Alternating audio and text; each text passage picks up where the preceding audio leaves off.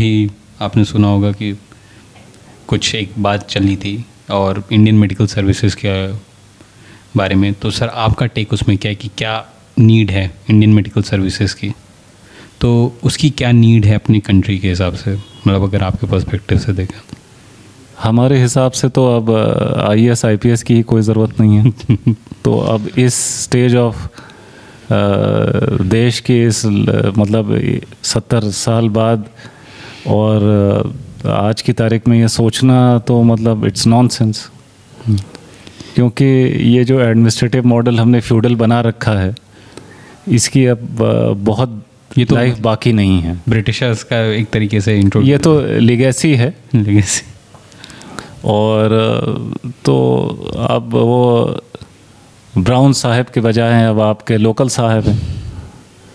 अब इन चीज़ों की मतलब मियाद कोई ज़्यादा मुझे तो नहीं लगती है अगर इस देश को तरक्की की तरफ़ जाना है। मेरी तो किताब ही इसी बात पे आएगी कि अब इस सिस्टम को ख़त्म करने की ज़रूरत है। उसके बारे में भी यहाँ पे एक स्पेशल अनाउंसमेंट है जो सर अभी थोड़ी देर में करेंगे। स्टेट यून और सर तो अगले क्वेश्चन की तरफ़ बढ़ते हैं कि सर दी वीआईपी पेशेंट कि सर अगर कोर्ट्स में देखें मैं कोर्ट्स में बोलूँगा कोर्ट वी आई पी इनका सर मतलब how to deal with them and why to deal with them देखिए ऐसा है medical science as a profession आप आपके पास पेशेंट क्यों आता है और कैसे आता है? इन प्रश्नों के ऊपर हमको ध्यान देना चाहिए। अब आप कोई इन्फ्लुएंसर को तो हायर कर नहीं सकते हैं कि ये मैं हूँ ये मेरा हॉस्पिटल है और यहाँ इलाज हो रहा है। है ना? तो एक हमने जो है एक रिसर्च टाइप का किया कि हमने ये देखने की कोशिश की कि जिन डॉक्टर्स की प्रैक्टिस बहुत अच्छी चल रही है वो मिसाल के तौर पे वीआईपी पेशेंट्स को कैसे ट्रीट करते हैं? क्योंकि उनके यहाँ तो ज़्यादा आते भी होंगे सर। उनके यहाँ ज़्यादा आते भी हैं भीड़ भी है और मतलब दो दो सौ की लाइन लगी है और लोग पागलों की तरह घूम रहे हैं। तो ये देखना चाहिए कि वो वीआईपी पेशेंट्स को कैसे डील करते हैं। And you will be surprised कि वो वीआईपी पेशेंट्स को सबसे अच्छा ट्रीट करते हैं। सबसे पहले देखते हैं। तो हमें ये लगा कि ये ऐसा क्यों करते हैं? वो इसलिए करते हैं क्योंकि उनको मालूम है कि उनकी प्रैक्टिस जो है, वो इसलिए चल रही है क्योंकि ये वीआईपी पेशेंट जाके सौ पेशेंट भेजेंगे। दूसरा ये है कि वो वी पेशेंट से पैसे लेंगे ही नहीं या बहुत कम लेंगे। ये एक अंडरलाइन फैक्टर है जिनकी प्रैक्टिस बहुत अच्छी चल रही है, जिनका हॉस्पिटल बहुत अच्छा चल रहा है। बाकी लोग जो हैं, क्योंकि भाई जैसे ये ह्यूमन नेचर है। आदमी जब परेशान होता है तो जैसे हम ही को फ़ोन करेगा कि ये हमारे पेट में एक तकलीफ़ है तो हम किसको दिखाएँ? तो हम रेफ़र करेंगे किसी को। क्योंकि मेडिकल प्रोफेशन में रेफरल बहुत काम आता है। बहुत ज़्यादा सुन और माउथ टू माउथ काम आता है। ऐसा नहीं है कि आप जैसे हमने कहा कि आप सोशल मीडिया में चले जाएँ ये कर लें। रिव्यू रिव्यू अभी भी बहुत ज़्यादा सोशल मीडिया वाले मैटर इसलिए नहीं करते क्योंकि यहाँ लोग फ़र्स्ट हैंड में जाना चाहते हैं। या तो जिनके ब्रांड बने हैं कि हाँ ये यह हॉस्पिटल अच्छा ये है। लेकिन as a as a individual doctor as a individual doctor आपको मतलब वीआईपी पेशेंट अगर आप अच्छी तरह ट्रीट करते हैं तो वो आपके पास और पेशेंट भेजते हैं। इसीलिए वो साइकिल वो समझते हैं इस बात को, वो मार्केट फोर्सेस को समझते हैं। और वो अच्छा ट्रीटमेंट देते हैं। तो यानी आप जो बात कह रहे हैं और एक्चुअली ये सच है कोई बोलता नहीं है। ये पॉडकास्ट भी हम लोग का बहुत ब्लंट है। आई I मीन mean, कुछ लोग ऑफेंड होंगे। बट एक्चुअली ये सच्चाई है कि जो अच्छे प्रैक्टिशनर होते हैं क्योंकि मैं मी बीइंग अ पेशेंट जब मैं गया हूँ तो आई हैव सीन कि दे आर गुड मतलब मार्केटर ऑल्सो मतलब ये नहीं कि सिर्फ़ वो इलाज अच्छा करते हैं उसके साथ एक सरप्राइज़ प्लस ये होता है कि वो वीआईपी वो पेशेंट्स को कैसे ट्रीट कर रहे हैं। ये बात एक्चुअली आपकी बहुत ही ज़्यादा, और हाँ यहाँ वी से हमारा ये मतलब नहीं कि कोई पोस्ट पे मतलब एक इन्फ्लुएंशियल पर्सन जो आप मतलब सर कहना हाँ। अब आप वीआईपी को कई तरीके से डिफाइन कर सकते हैं ना तो आपको समझना पड़ेगा कि हाँ मतलब क्योंकि वो इमरजेंसी में आ रहा है। क्योंकि ये पहले भी मैंने कहा था कि रिसेप्शनिस्ट है या जो आपके एक्टर्स हैं, उनको सबको ये ये ये ट्रेनिंग होनी चाहिए ना। कई डॉक्टर्स हैं, उनका नेचर बहुत अच्छा है, लेकिन उनके बाहर जो रिसेप्शन में बैठा है, वो बिल्कुल ही मतलब इतना ही डल आदमी है, ना हंस रहा है, ना आपको एक्नॉलेज कर रहा है। एक जगह तो मैं गया तो उनके बैचमेट थे डॉक्टर के, उनका मोबाइल नहीं मिल रहा था तो उसने, वो अंदर जाने को नहीं तैयार था कि उनके डॉक्टर बैचमेट आए तो ये तो आपको देखिए आपको ये डिसाइड करना है कि कमरे कमरे के बाहर जो आदमी बैठा हुआ है वो आपका एक्सटेंशन है।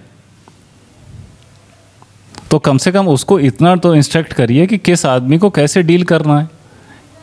क्योंकि आपको अल्टीमेटली तो कस्टमर्स है ना। जी। डेफिनेटली सर जैसे आपने ये चीज़ बोली कि रिसेप्शनिस्ट वाली बात आई। इसी पे मैं एक और चीज़ करना चाहूँगा, जैसे हमारे प्रोफेशन में बहुत ही मतलब ज़्यादा लोग बोलते हैं कि ड्रेसिंग जो होता है डॉक्टर्स का या मेकअप ऑफ़ डॉक्टर्स उसके बारे में सर आपका देखिए ड्रेसिंग जो है वो डिसेंट होनी चाहिए लेकिन ओवर ड्रेस भी नहीं होना चाहिए। ये नहीं कि आप मतलब जो हैं ऑपरेशन करने जा रहे हैं और चार लेयर के आपके मेकअप लगा हुआ है। तो आपको मतलब एक डिसेंट ड्रेसिंग होनी चाहिए एक अच्छी ड्रेसिंग होनी चाहिए। बस यही है। क्योंकि पेशेंट तो आपके पास आ रहा है आपकी नॉलेज के लिए ना? जी। आपकी शक्ल देख के कोई आपको वो फ़िल्म में रोल तो देने वाला नहीं और अगर आप डॉक्टर हैं और आपको लगता है कि आप आपको फ़िल्म में लिया जा सकता है तो leave the clinic and go to Mumbai the flights are open आप जाइए और अपनी किस्मत आजमाइए वहाँ पे। किसी ने रोका नहीं है आपको। लेकिन मेडिकल प्रोफेशन में रहिए तो ये मेडिकल प्रोफेशन में भी नहीं और प्रोफेशन में भी आ रहा है धीरे धीरे कि धीरे धीरे वो लोग सब उसी तरफ़ जा रहे हैं कि ये मैं हूँ ये ये मेरा प्रोफेशन है और यहाँ पावरी हो रही है। पावरी हो रही है। ना? तो ये मतलब आपसे एक्सपेक्टेशन क्या है कस्टमर की ये भी आपको देखना पड़ेगा। तो एक डिसेंट ड्रेसिंग होनी चाहिए। डेफिनेटली तो सर जैसे कि आपकी एक बुक भी है स्टार्टअप पे। हाँ हाँ। तो डॉक्टर की जो स्टार्टअप जर्नी होती है हाँ हाँ। तो आपका उस पर क्या आप टिप्स देना चाहेंगे उनके ऑन्टरप्रनोरियल जर्नी पे? क्योंकि आपका एक बहुत अच्छा से है जो मैं जानता हूँ हाँ हाँ। कि जो आपने क्लिनिक्स के बारे में बोला। हाँ, मैं हाँ। चाहूँगा कि हमारे लिसनर्स भी वो चीज़ जाने सर। देखिए अल्टीमेटली अगर कोई मेडिकल प्रोफेशन में है तो उसके पास मतलब मेनली दो ऑप्शन है। या तो वो अपनी प्रैक्टिस करे, या फिर वो किसी हॉस्पिटल को ज्वाइन करे। तो हॉस्पिटल को ज्वाइन करता है तो वो उसको अपना ब्रांड वैल्यू पे जाएगा। अगर वो अगर वो अपनी प्रैक्टिस करना चाह रहा है बहुत लोग इसको समझते नहीं हैं लेकिन एक डॉक्टरी की प्रैक्टिस या डॉक्टर प्रैक्टिस स्टार्ट करना एक स्टार्टअप है। तो इसमें जो स्टार्टअप में जिन चीज़ों पे ध्यान देना चाहिए उन चीज़ों पे मेडिकल प्रैक्टिस में भी ध्यान देना पड़ेगा। सबसे पहले तो आपको डिसाइड करना पड़ेगा कि वो जगह क्या है जहाँ पे आप आ, मतलब क्लिनिक खोलना चाहते हैं। तो आपको देखना पड़ेगा कि आप जो जगह आप ले रहे हैं वो रेजिडेंशियल है कि कॉमर्शियल है? पता चला कि आपने रेजिडेंशियल जगह पर हॉस्पिटल बना लिया तो कल आपको नोटिस आ रही है। जी। है ना? क्योंकि डॉक्टर्स को उतना आइडिया होता नहीं। फिर आपका रेवेन्यू मॉडल क्या है? नंबर टू नंबर थ्री आपका आपकी मार्केट क्या है? उस मार्केट में आपके ओपोनेंट्स कौन हैं? या कॉम्पिटिटर्स कौन है? ओपोनेंट्स नहीं कहेंगे कॉम्पिटिटर्स कौन है? फिर आप, फिर आपको एक एक चीज़ के ऊपर काम करना पड़ेगा। जो सेटअप आप इस्टेब्लिश कर रहे हैं, उसमें जो कस्टमर एक्सपीरियंस होने वाला है एंट्री से लेके एग्ज़िट तक, वो कैसा होने वाला है? उसको आपको देखना पड़ेगा। तो आपको मतलब एक मेडिकल प्रैक्टिस को एस्टेब्लिश करने के लिए स्टार्टअप के जितने फंडामेंटल्स हैं उसको जानना तो एक ज़रूरी है। सक्सेसफुल मेडिकल सक्सेसफुल प्रैक्टिस के लिए। तो इन सब चीज़ों का बहुत ध्यान रखना चाहिए कि आपके जैसे ज़्यादातर लोग इस बात का ध्यान नहीं रखते हैं कि मतलब बाहर कौन बैठा है? बाहर जो पेशेंट हैं वो पेशेंट जो हैं जहाँ पे उनके, जहाँ पे वो रहेंगे, ठहर रहे हैं, जहाँ पे वो फ़र्स्ट पॉइंट ऑफ़ कांटेक्ट है, वहाँ बैठने की जगह कैसी है? पानी पीने की व्यवस्था है कि नहीं? ट्रेन लोग रखेंगे कि नहीं रखेंगे आप? क्या इन सब चीज़ों का पूरा एक लेआउट बना के, फिर उसके ऊपर स्ट्रक्चर बना के, फिर इस इस तरह से एक जैसे आप बिज़नेस स्टार्ट करते हैं वैसे ही करना चाहिए। जी सर क्योंकि आज का ज़माना तो बहुत ही कॉम्पिटेटिव हो गया। पुराने ज़माने में होता था कि एक डॉक्टर ही बैठे हुए हैं वही सब। बट नाउ द कंपटीशन जैसा कि है हम्म, हम्म। जो आप कह रहे हैं वो मतलब actually that is the thing मतलब कंपटीशन भी ज़्यादा है एक्सपेक्टेशन भी ज़्यादा ज़्यादा है। क्योंकि पेशेंट के भी एक्सपेक्टेशन अब बहुत ज़्यादा हैं। तो उस उस एक्सपेक्टेशन को आप मीट कर पा रहे हैं कि नहीं मीट कर पा रहे हैं। फिर उसी हिसाब से आपको अपने क्लिनिक की या हॉस्पिटल की प्राइसिंग रखनी पड़ेगी।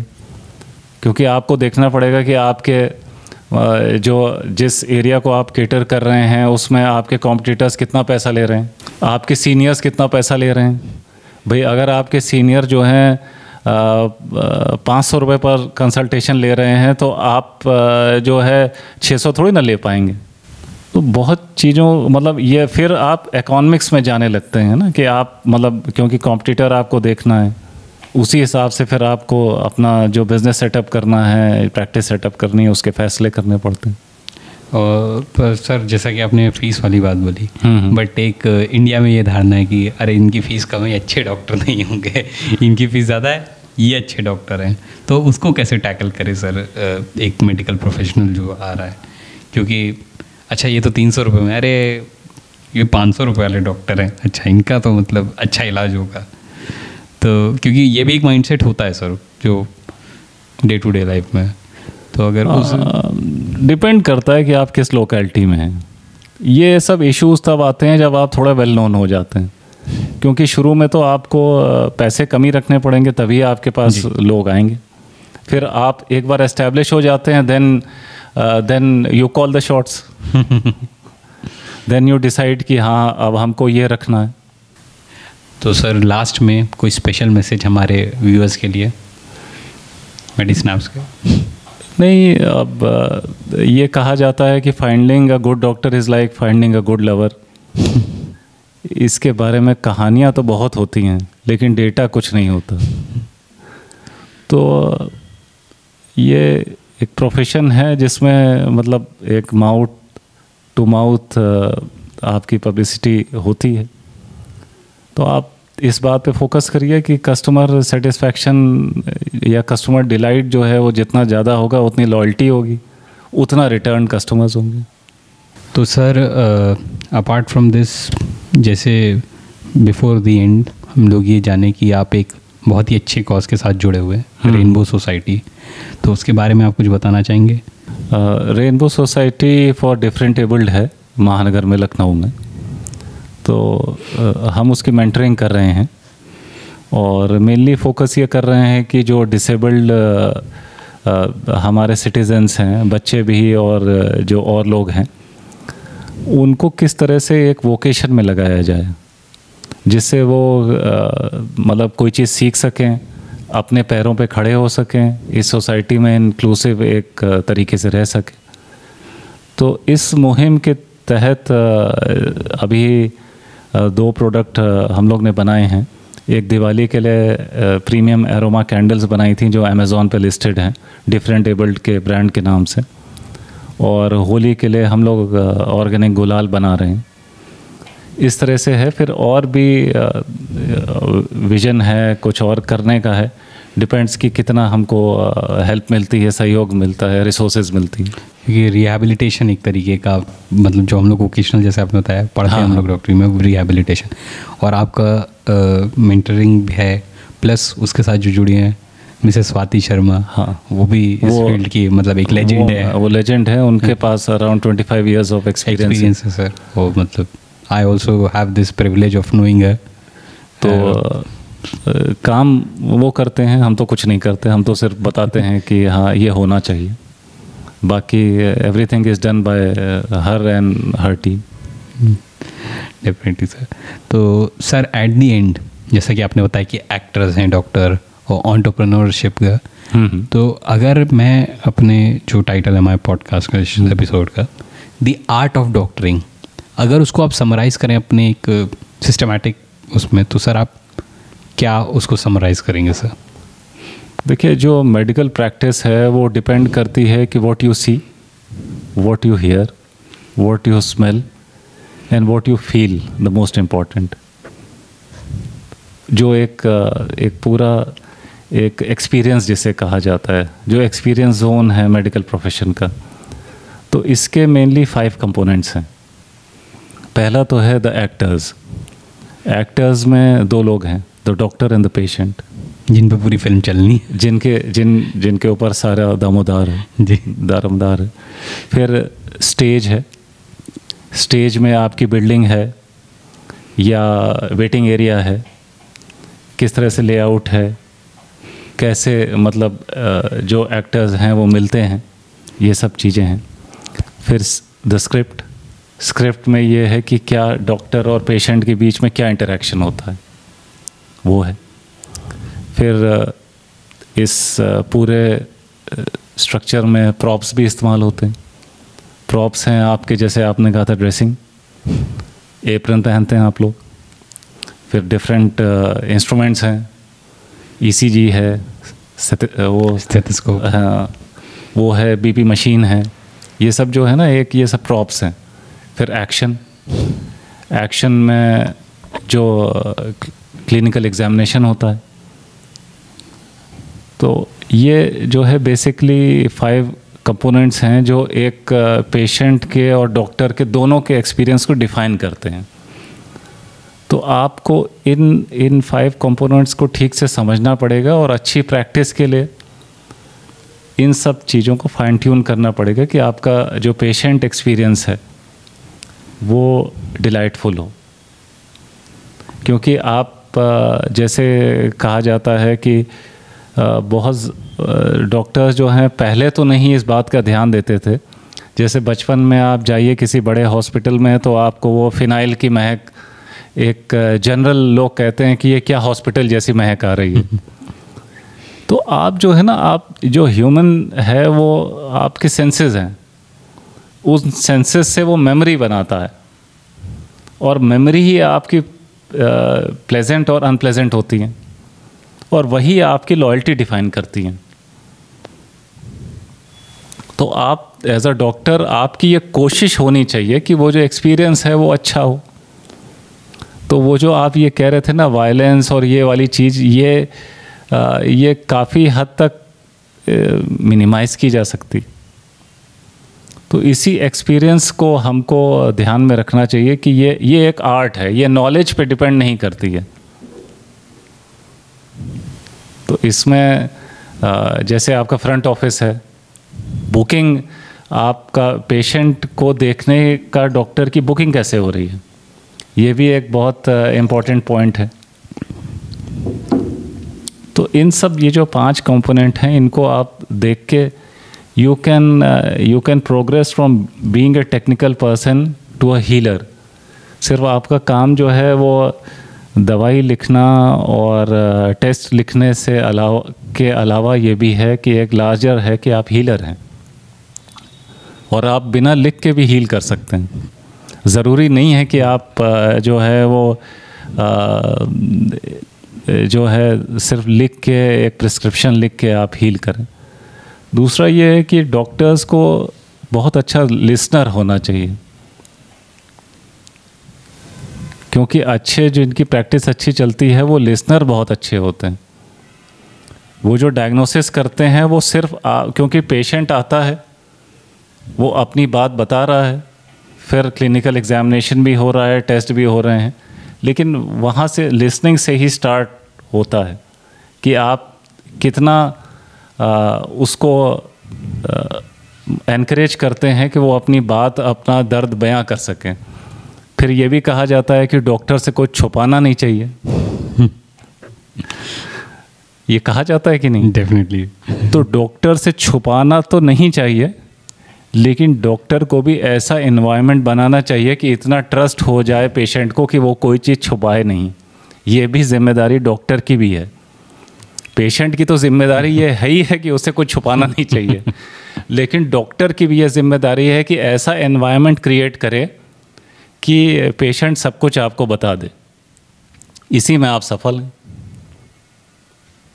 और ये तो सर ने बहुत अच्छी बात कही एक हम लोग ने एक एडमिनिस्ट्रेटिव पॉइंट ऑफ़ व्यू क्योंकि हम लोग एक तरफा ही हमेशा बोलते हैं कि उधर से ये नहीं आ रहा। तो एक हम लोग ने एक जनरल एक बहुत ही लर्नेड पर्सन का व्यू जाना इसमें। और एक बहुत ही स्पेशल अनाउंसमेंट है जिसके बारे में मैंने बोला था। तो वो सर अनाउंस करेंगे हमारे शो पे।